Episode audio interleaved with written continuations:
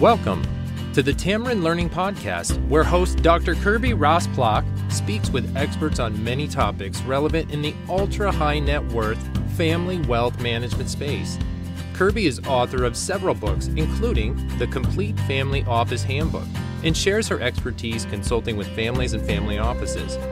Kirby is also the founder of Tamarind Learning, an online wealth education platform that develops practical, foundational learning programs for beneficiaries to help them prepare for responsible stewardship of wealth. Welcome to the Tamarind Learning Podcast. My name is Dr. Kirby Rosplock, and I am your host today. Today, I'm very excited to welcome Ron Cordes to our podcast, and he is a veteran in the investment world over 30 years. He was co founder and CEO of an extremely large wealth management firm, AssetMark, and in 2006, he co founded the Cordes Foundation, which has a global mission to drive market based capital to address the world's most important problems.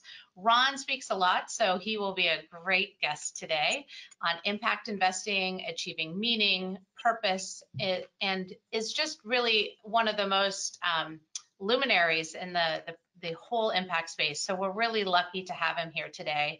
And he's been featured from the Wall Street Journal, Fast Company, Barron's, Forbes, I mean, and pretty much all the top um, wealth management, investment management, and news um, publications. So we're thrilled to have him here today and to talk more about his own story because Ron and his family um, were kind enough to share in the second edition of the Complete Family Office Handbook more about their family foundation, their impact family office, and what they're doing and the whole setup and story. So Ron, thank you so much for being here today. Well, Kirby, thank you. Thank you for the kind introduction. So, you know, Ron, not everybody starts out with a mission and a vision and a drive to um, allocate towards impact investing. And I think one of the things I'd love to hear from you today was what what inspired you? I mean, what made you go from a financial services firm to the mission and vision that you had for the Cordes Foundation and Family Office. Yeah, well, thank you. I, I'd actually say it was a bit of a circuitous journey in that um, when I got into my early 40s, I had I was fortunate enough with a couple of partners. We had some success in an investment business that was growing, and and yet I was kind of looking for something else. I was ready to have some more meaning and purpose in my life, and so I made a decision in my mid 40s that by the time I was 50, I wanted to be doing something else. And for at the time, it was really focused on philanthropy and uh, kind of organizing a lot of the philanthropic work that my wife and I were doing. And so that led to the decision in 2006 ultimately to sell our business. And that gave us a, a liquidity of our uh, personal financial situation, which led to creating both the family office and our family foundation and I began to devote all of my energies to our family foundation. Uh, I joke today that if you'd asked me 15 years ago what I'd be doing today, I would likely have told you that I would hope that I would have been an accomplished and effective philanthropist. And while philanthropy has been super important to us in the foundation, it was over the first few years of starting to give money away that I kind of stumbled upon the concept of impact investing.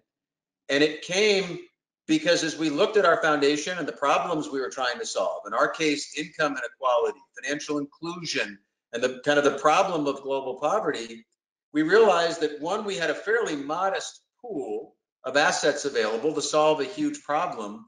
And it began to grate on us that traditional foundations were only using 5% of their pool each year.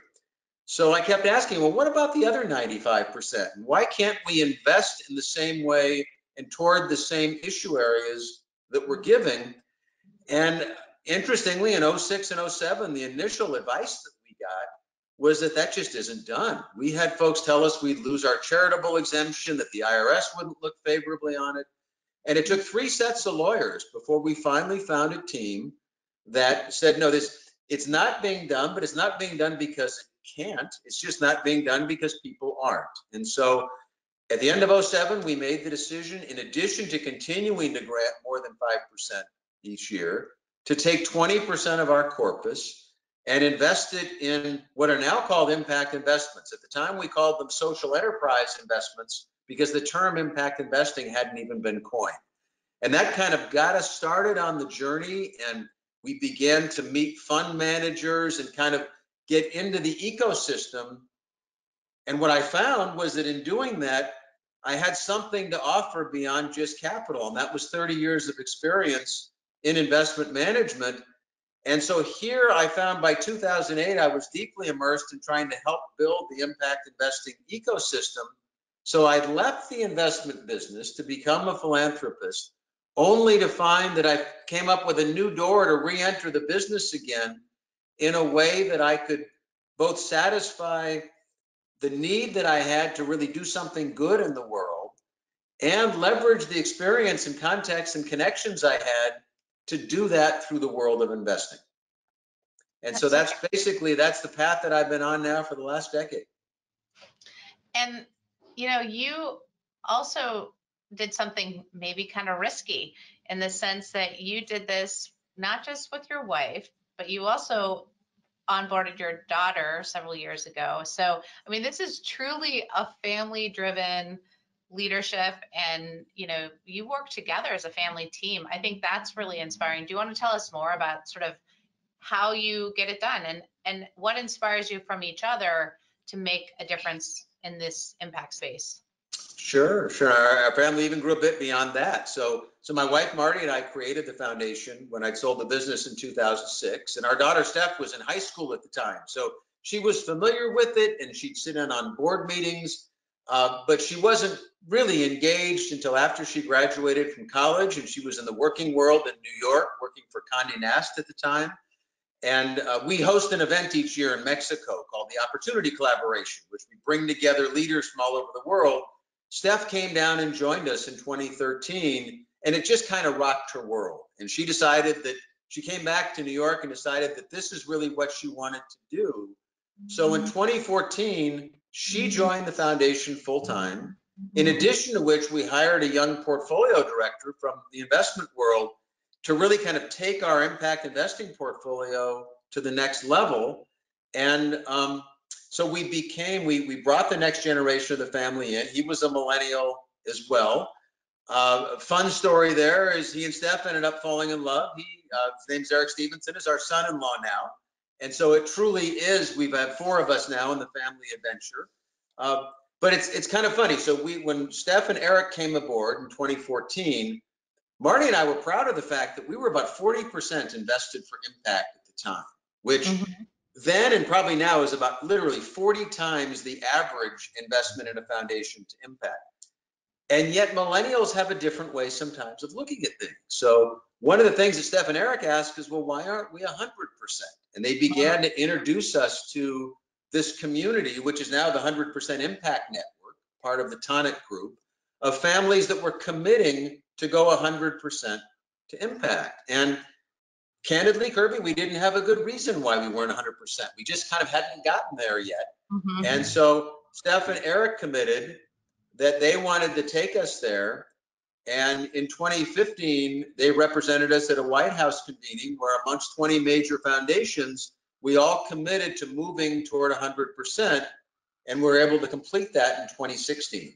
And so, wow. what we love about, you know, kind of they brought the millennial approach of, you know, again, we were we were the baby boomers feeling like, hey, we're ahead of our peers, and they were kind of the old RFK quote, like, why not, right? Why can't we go 100%? And um, also inspired us. They do a lot of work now with Nexus Global. Mm-hmm. Um, to really kind of help other multi-generational families think through how they can also put their assets to work in this same way. Yeah, I mean it's it's an incredible testament to to the trust building, but also the connection that you have as a family because I mean that's a huge step. I, I I don't know the statistic, but you probably do. I would venture that less than 10% of foundations are in your 100% tonic group. I mean, probably even less than that, maybe 5%. Um, so it's a huge statement to go 100% impact. Tell us what that was like to package and think about the asset allocation and think about the overall risk.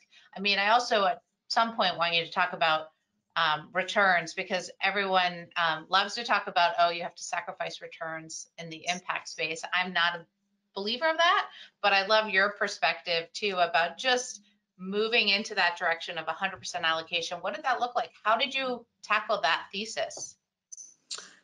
So Kirby, we actually, it turns out, did it in about the reversed way that most people do. So we did the harder stuff 1st mm-hmm. um, so the early impact investing that Marty and I did in 07 and 08 was all private investments. So private debt, private equity, individual investments in companies and enterprises. And when Steph and Eric came aboard, our public investments, both both uh, equity and fixed income, were all still invested conventionally. They were actually invested with my prior firm because that was just natural place, family office, et cetera. I mean, you know, uh, I had a lot of confidence in the investment ability of the folks that I'd hired and, and and worked with. Um, but my prior firm never really had an ESG or SRI focus. And candidly, even in 2014, 15, I was living in the old SRI world of I really hadn't appreciated how far that public world had gone from kind of the old exclusion and accept a lower return SRI world to the ESG world of being able to have to, to really demonstrate that you can deliver a commercial market return and have impact. And so it was Steph and Eric kind of bringing Marty and I the data and saying, well, here's all the studies, right? It's not just our word for it. And they did a very nice job of compiling it. And so we moved our public equities. Ironically, the very final thing we moved was cash. And um, that was really, you know, again, them coming back to us and sharing CDFI opportunities, and some other ways in which we could make sure that the cash we kept available for grants and other things was at least doing no harm mm. and also you know positioned where it could be helpful in communities that were underserved mm-hmm. uh, so it took us about a year and a half to get fully invested um, and i would say that you know our returns have been certainly on the public markets consistent with where they were before mm-hmm. um, and actually you know, ESG has been a great place to be over the last 12 months. I mean, a lot of the um, ESG managers that we have have performed very well. A lot of the thematic areas in which ESG has been strong have been outperforming in the market. So we haven't seen, I mean, I'm a firm believer like you that you don't have to give up performance. Um, and I think the best example we had was early on you know, we we were proud of the fact that we started impact investing in December of 07 when Marty and I convinced our board at the time to let's do it. Let's allocate 20%. I remember saying at the time, you know, this is new. We've got the legal ability to do it, but there's not a great track record of other foundations doing it. But if we lose some money at this, which we're going to try not to do, let's at least do it as a field builder so that we can help inform the field. Yeah. And so we became fully invested in that 20% in August of 2008. You know, and then the world as we knew it financially kind of ended in September. And as we went through the fourth quarter of 2008, I was super concerned about how that 20% was going to perform versus the 80% that was invested still conventionally. And wouldn't you know, when all was marked to market at the end of the year, because they were all private deals, that 20% was not only not the worst performing, it was the best performing. It was uncorrelated to the market. Things like microfinance, small business loans, working capital, trade finance. So that gave part of that gave us the confidence, having lived through that kind of stress test, that if this portfolio can perform well in 2008, we went back to the board at the end of 2008 with those results and said, let's take 20% and move it to 40. And then, you know, then it was a relatively easy decision to keep going from there. What uh I mean, talk about toes to the fire early, right? As you're getting fully allocated and then really seeing it proof out. I mean, it must have been so rewarding though to know that you're you're putting a big foot in the deep end with breaking into a space that was relatively the Wild West. I mean, some still think it is the Wild West, but I mean, you are a living case study, right? You are truly your family and what you've blazed is a, a huge contribution to the field because I think it actually gives so many other families the ability to say, hey, we can do this. You know, we have the opportunity to not only do well, do good, but really make a difference with how we invest. I mean, what are you most excited about now when you look forward? Well, what I'm really excited about, Kirby, is trying to inspire and create avenues for other families to do what we've done. And I, when I say to do what we've done, it's about deploying capital to the issue areas that are important to them, right? So, um, you know, one of my favorite people in the space is Jen Kenning at Align Impact. We're a client of Align, and Jen talks a lot about where do you want to move the needle as a family? And you know, every family has got their own areas that are important to them, whether it's geographies or issue areas. And what I'm really all about is saying to those families, I can't tell you what's important to you, but whatever you're passionate about, you have more resources probably to devote to that than you think, because you're only really looking today from your philanthropic pocket. And you can also look at the much larger pocket that you have across your family office or other vehicles, certainly philanthropic vehicles which to my way of looking should be the low hanging fruit, right? Because you've already committed those assets to serving a mission. So why not deploy them all? Um, one of the things I'm most proud of is that in 2011, I was one of the founders of something called Impact Assets, which is the first donor advised fund that not only allows impact investing, but is actually created to empower it. So if you're not in a position to set up a family foundation, you can set up a donor advised fund and invest 100% of those assets. And so that's been really, it's been gratifying to, to speak to families, to engage with them, and to just kind of let them know that, you know, to your Wild Wild West analogy, that it's okay to put a foot in the pool, right? That, yeah. uh, you know, and, and I think now in, in 2021, so many families have done this that there's finally more of a track record now developing the most difficult thing has been to get the advisor community kind of behind us. I think that families actually gravitated to this in many cases before their advisors did. Uh, but most of the major firms now are developing impact investing initiatives. Um, most advisors are now recognizing that this is an area that they have to get smart in because their clients are starting to demand professional advice, which is terrific. And there's a lot of bespoke firms like Align Impact and others that are being created to specifically help clients along the journey. So I'm I'm really kind of proud of the fact that we were early and have helped in our own little way shape the ecosystem that makes it easier for a family to start in 2021 than it was for us in 2008.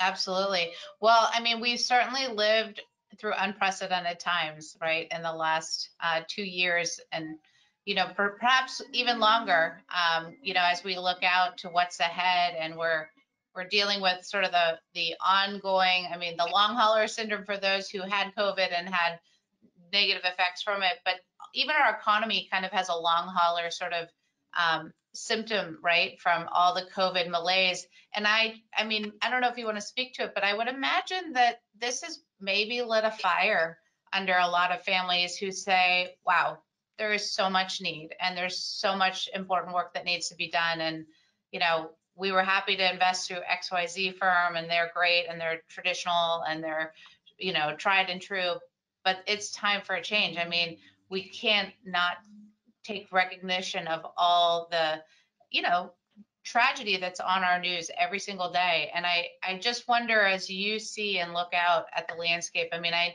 I know a little bit about your investment thesis, but where do you see um, individuals, families, and even institutions starting to shift and say, wow, we're going to do this differently now, or we need to take a, a deeper lens? Yep. So, amidst all of the disruption and tragedy of COVID over the past year, and incredibly gratifying. So we we have a, a, connection with this community of families now that are part of Align Impact. We're up to about 52. We added more families in 2020 than we had in any prior year, which at first might be counterintuitive, right? With folks, I mean, this is a big decision for people.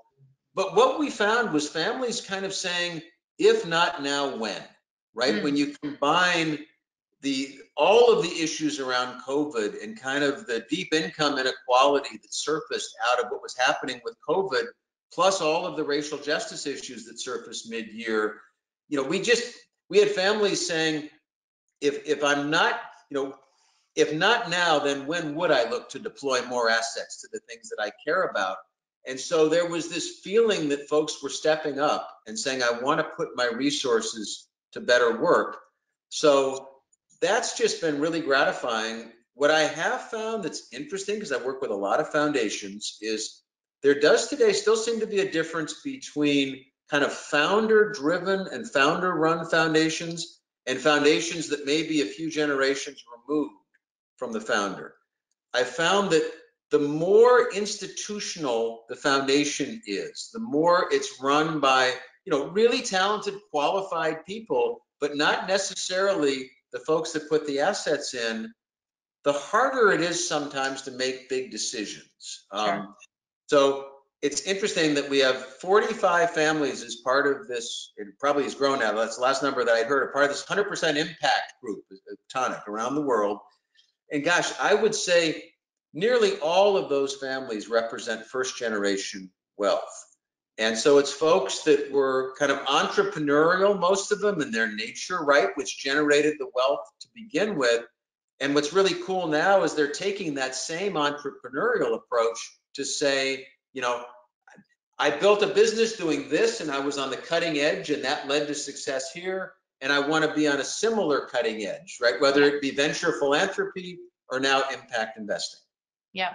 Well, it sounds a lot like um, what some grantors will do, writing a letter of wishes, right, alongside the trust and give more color and guidance on what the spirit of the gift or spirit of the intent of what they set up. Maybe, maybe that's where we're moving to. Maybe there has to be deeper guidance so that as the founding generation or family members disengage, the trustees keep alive and well the ethos and the ideas and the spirit of why was this money put in this foundation in the first place? Um, because I hear you. I think a lot of times trustees and um, are very afraid to, you know, deviate beyond what maybe the charter says, and and that can actually be really limiting to the opportunity um, with the spirit of what that foundation was all about. So I love that you bring that up, and I love that you can share your story with us today because we really hope it will inspire others to get on the bandwagon and think big. I mean, think big of how they can impact change and and see the the the benefits not just you know personally but to their communities and and to the world at large.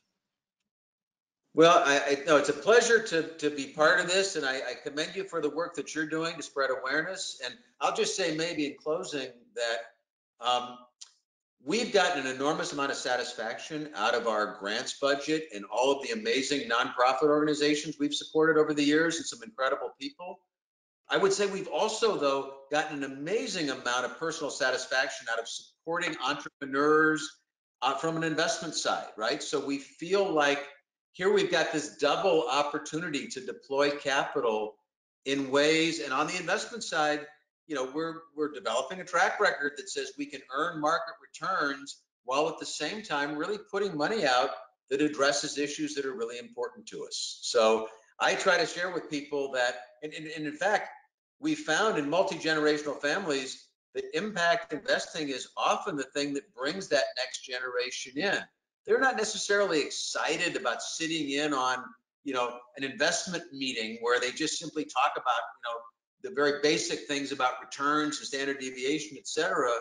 When you start to sprinkle in impact investments and they can start to make a connection to solving problems, that's also a really interesting way of kind of bringing the next gen in. I think it's a brilliant way to close because I think it's hopefully going to be a call to action and an invitation to say, this is how you can make meaning too and co-create, right? You've done that with Steph and Eric. You're co-creating this new generative path um, that's personally rewarding. You're you're strengthening family ties, but you're also doing so much good. And I think that's another really compelling um, thesis for why you know putting your toe in the water and seeing how it works out because if it does inspire right that rising generation imagine how much more they'll care how much more they can do how much more change can be affected. So ron cordes thank you so much for joining the tamarind learning podcast today. You were inspiring as always and i'm so grateful for your involvement today. Well my pleasure kirby. I, I very much appreciated joining